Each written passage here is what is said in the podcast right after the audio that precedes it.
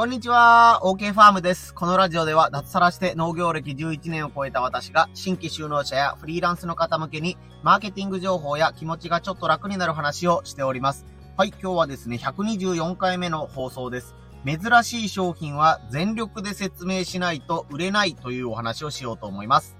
今日のポイント3つです。初めて見るものは誰だって怖い。ポイント2、ヒットするまで説明のためのコストがかかる。ポイント3、説明するには試食や動画、レシピが必要。この3つでお話をしていこうと思います。まあ、今回のポイントの主は、野菜とかね、果物とか、まあ、農産物という感じのテーマを軸にしていこうと思うんですけども、考え方そのものは農業以外をやってらっしゃる、まあ、ブロガーとか YouTuber とか、自社商品を売りたいとか、マニアックな商品を売りたいっていうね、場合でも同じかなと思いますので、えー、最後まで聞いてみてください。まあ簡単な話をすると、あの野菜というものにでもね、定番野菜と言われるものもあれば、なんだこれ、見たこともないんだけどとか、名前も初めて聞くんだけどっていうね、あの定番野菜に対して、なんと言うでしょう、マニアックな野菜というか、変わり種野菜みたいなね、ジャンルがあります。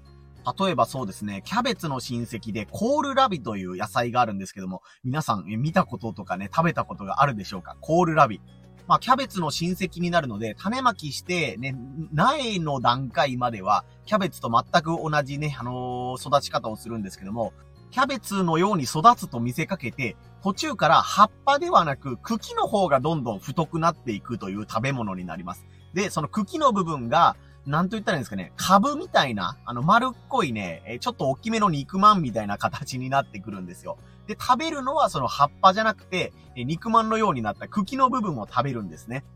で、これがいざ食べてみると、そのキャベツのような味がするんだけど、甘みもあって、食感も結構ね、なんていうんですか、あの、コリコリしてるというか、あの、歯応えがあって美味しいみたいな食べ物です。で、多分よっぽど料理に詳しい方とかを、ね、料理人さんとかを除いたら、100人に聞いたら、まあ1人2人ぐらいしかこのコールラビっていう食べ物を知らないんじゃないかなと思うんですよ。最初に言ったあの、変わり種商品ですよね。となると、あ、なんか全然他の人に知られてないので、自分で売ったらめちゃめちゃ売れるんじゃないかなという風に思って、コールラビ栽培してみよう、売ってみようと思う農家さんがいるかもしれないんですけども、結構大変なのでご注意くださいというお話を今からしていこうと思います。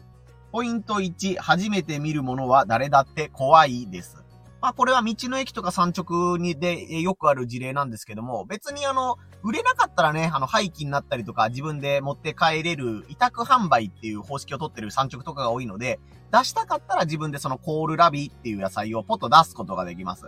まあ、その他野菜みたいな感じのステッカーを貼ってもいいと思うし、ね、あの、キャベツ類とかキャベツみたいな感じのステッカーを貼っても別に詐欺にはならないというかね、キャベツの仲間なので間違いはないんですけども、そのまんまコールラビですって貼ってるだけで、買う人はほとんどいないと思うんですよ。さっき言った、よほど料理に、ん貪欲なというか、めちゃくちゃ詳しい食材とかも珍しいものを求めているという人がたくさん出入りする産直だったら例外なんですけども、大体の場合は、なんかよくわからんものが置いてあるから、これは買わないでおこうという風にね、みんなスルーします。なぜかというと、失敗したら嫌だなとか、怖いなという、えー、未知のものにはネガティブなね、え、印象を自然と持ってしまうからです。あなた自身は、これは絶対美味しいから売れるわ、と思ったりとか、ね、あの、他の人にどんどん進めてあげたいと思っても、初めて見る方からしたら、やっぱりね、食べたことのないものは怖いとか、使ったことのないものは、うん、やりたくない、調理したくないとか、どうやったらいいのみたいな感じでね。買うべき理由は少ない。しかも、買わない方がいいというブレーキをかける気持ちはめちゃくちゃあるみたいな感じでね。非常に売りにくいというか、何もしないと買ってくれる人はいませんということをまず覚えておいてほしいと思います。まずこれがポイント一つ目。初めて見るものは誰だって怖いです。ポイント2、ヒットするまでに説明のためのコストがかかるです。さっき言ったコールラビで言うと、じゃあどうすればお客さんは買う気になってくれるのかというと、ね、えー、売れない理由を少しずつ外していくという作業が必要になります。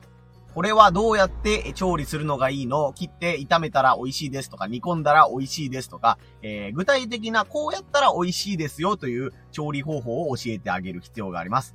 この説明したり PR するというね、えー、行動にもやっぱりコストがね、知らないうちにどんどんかかってきます。キャベツだったら、キャベツの説明をするのに30秒とか1分とかで、ささっとね、これキャベツですよ、こういう食べ方がおすすめですよ、だけで済むところが、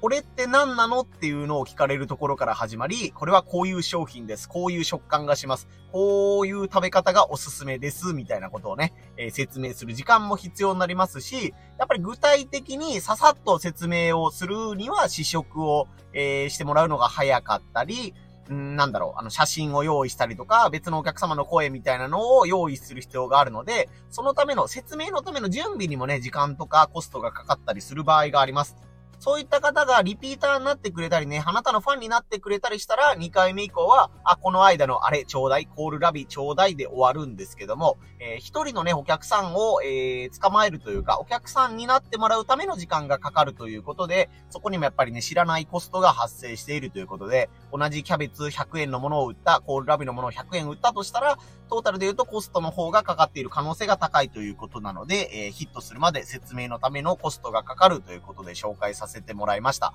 まあ今話の軸は野菜というものに当ててますけど、まあ別ジャンルの商品でも同じですよね。健康器具であったり、まあ大工道具であったり、何でもそうですけど、えー、あまりメジャーじゃない商品、マニアックな商品を、えー、あなたがこれから販売しようというのであれば、えー、ね、あの、誰も手を出してないから、これは私が見つけたブルーオーシャンだとか、えー、ヒットすれば私はここで一人勝ちできると思うかもしれないんですけども、やっぱり参入してないっていうのにも何か理由があるので、そんなにいい商品ならなんでみんな知らないのよ、ヒットしてないのよっていうところのデメリットを紹介したりとか、いや、こういう背景で誰も知らないんですけど、今後絶対ヒットしますよ、みたいな感じでね、ストーリーであるとか、ね、あの、裏話みたいなのをきっちり説明しないと、なんか騙されてるんじゃないかなっていうふうに思われてしまいがちなので、やっぱり、えー、誰にも知られてない商品を売ろうとすると、そこの説明にね、時間がかかるということで、野菜以外の商品も同じだと思うので、意識してみてください。これがヒットするまで説明のためのコストがかかるでした。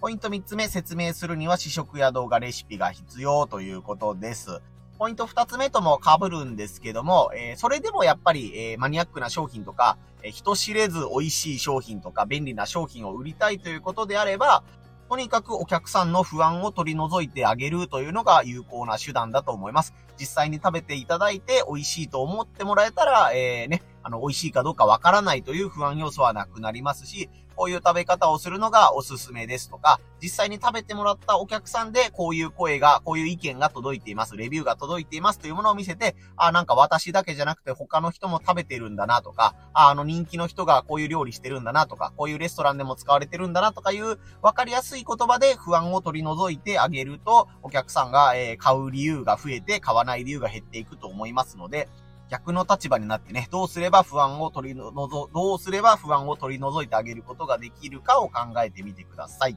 まあ、百聞は一見にしかずとよく言われたもので、どんだけね、あの僕がこうやってコールラビ、コールラビってね、例にわざと分かりにくい野菜をあげてるんですけども、コールラビの魅力って分かりにくいじゃないですか。なので概要欄にこんな野菜ですよっていうね、リンクを何個かちょっと貼ってみようと思いますので、あ、なんかよ、コールラビってこういうのなのねっていう、今まで8分ぐらい喋ってますけど、僕が口でこういうよりも、とりあえずコールラビこういう商品ですよとかね、あの、こういう食べ方をしたらおすすめですよっていう動画を見たら、あ、なんかと今度食べてみたいなということで、えー、ね、あの皆さん、コールラビが、えー、いつもよよりも身近に感じてもらえるんじゃないかなということで、あえて紹介させてもらいました。僕自身はね、コールラビ、以前作ったことはあるんですけども、今は作ってないのでね、コールラビが実際にこれですよってお届けすることはできないんですけども、えー、ちょっとね、おしゃれなスーパーデパートみたいなところに行ったりとか、えー、ファーマーズマーケットみたいなね、え、生産者がこだわりの商品をみたいなところに行ったら、コールラビっていう商品、結構、あの、見かけることもあったりするので、えー、ぜひね、あの、キャベツの風味がして、キャベツとブロッコリーの合いの子みたいな感じかな。すごい美味しい野菜なので、ぜひチャレンジしてみてもらったらと思います。はい。ということで今回は124回、珍しい商品は全力で説明しないと売れないというお話をさせてもらいました。こんな感じでね、農家とかフリーランスの方向けにマーケティング情報とか気持ちが楽になる話というのをテーマに、えー、音声配信しておりますので、音声配信や SNS のフォロー、チェック、いいねもよろしくお願いいたします。よし、今日はなんとか10分以内に放送を収めることができました。最近は話が長くなりすぎないようにというのを目標にね、えー、自分の欲望を抑えつつ、話したい欲を抑えつつ、えー、ね、コンパクトにまとめることを意識しております。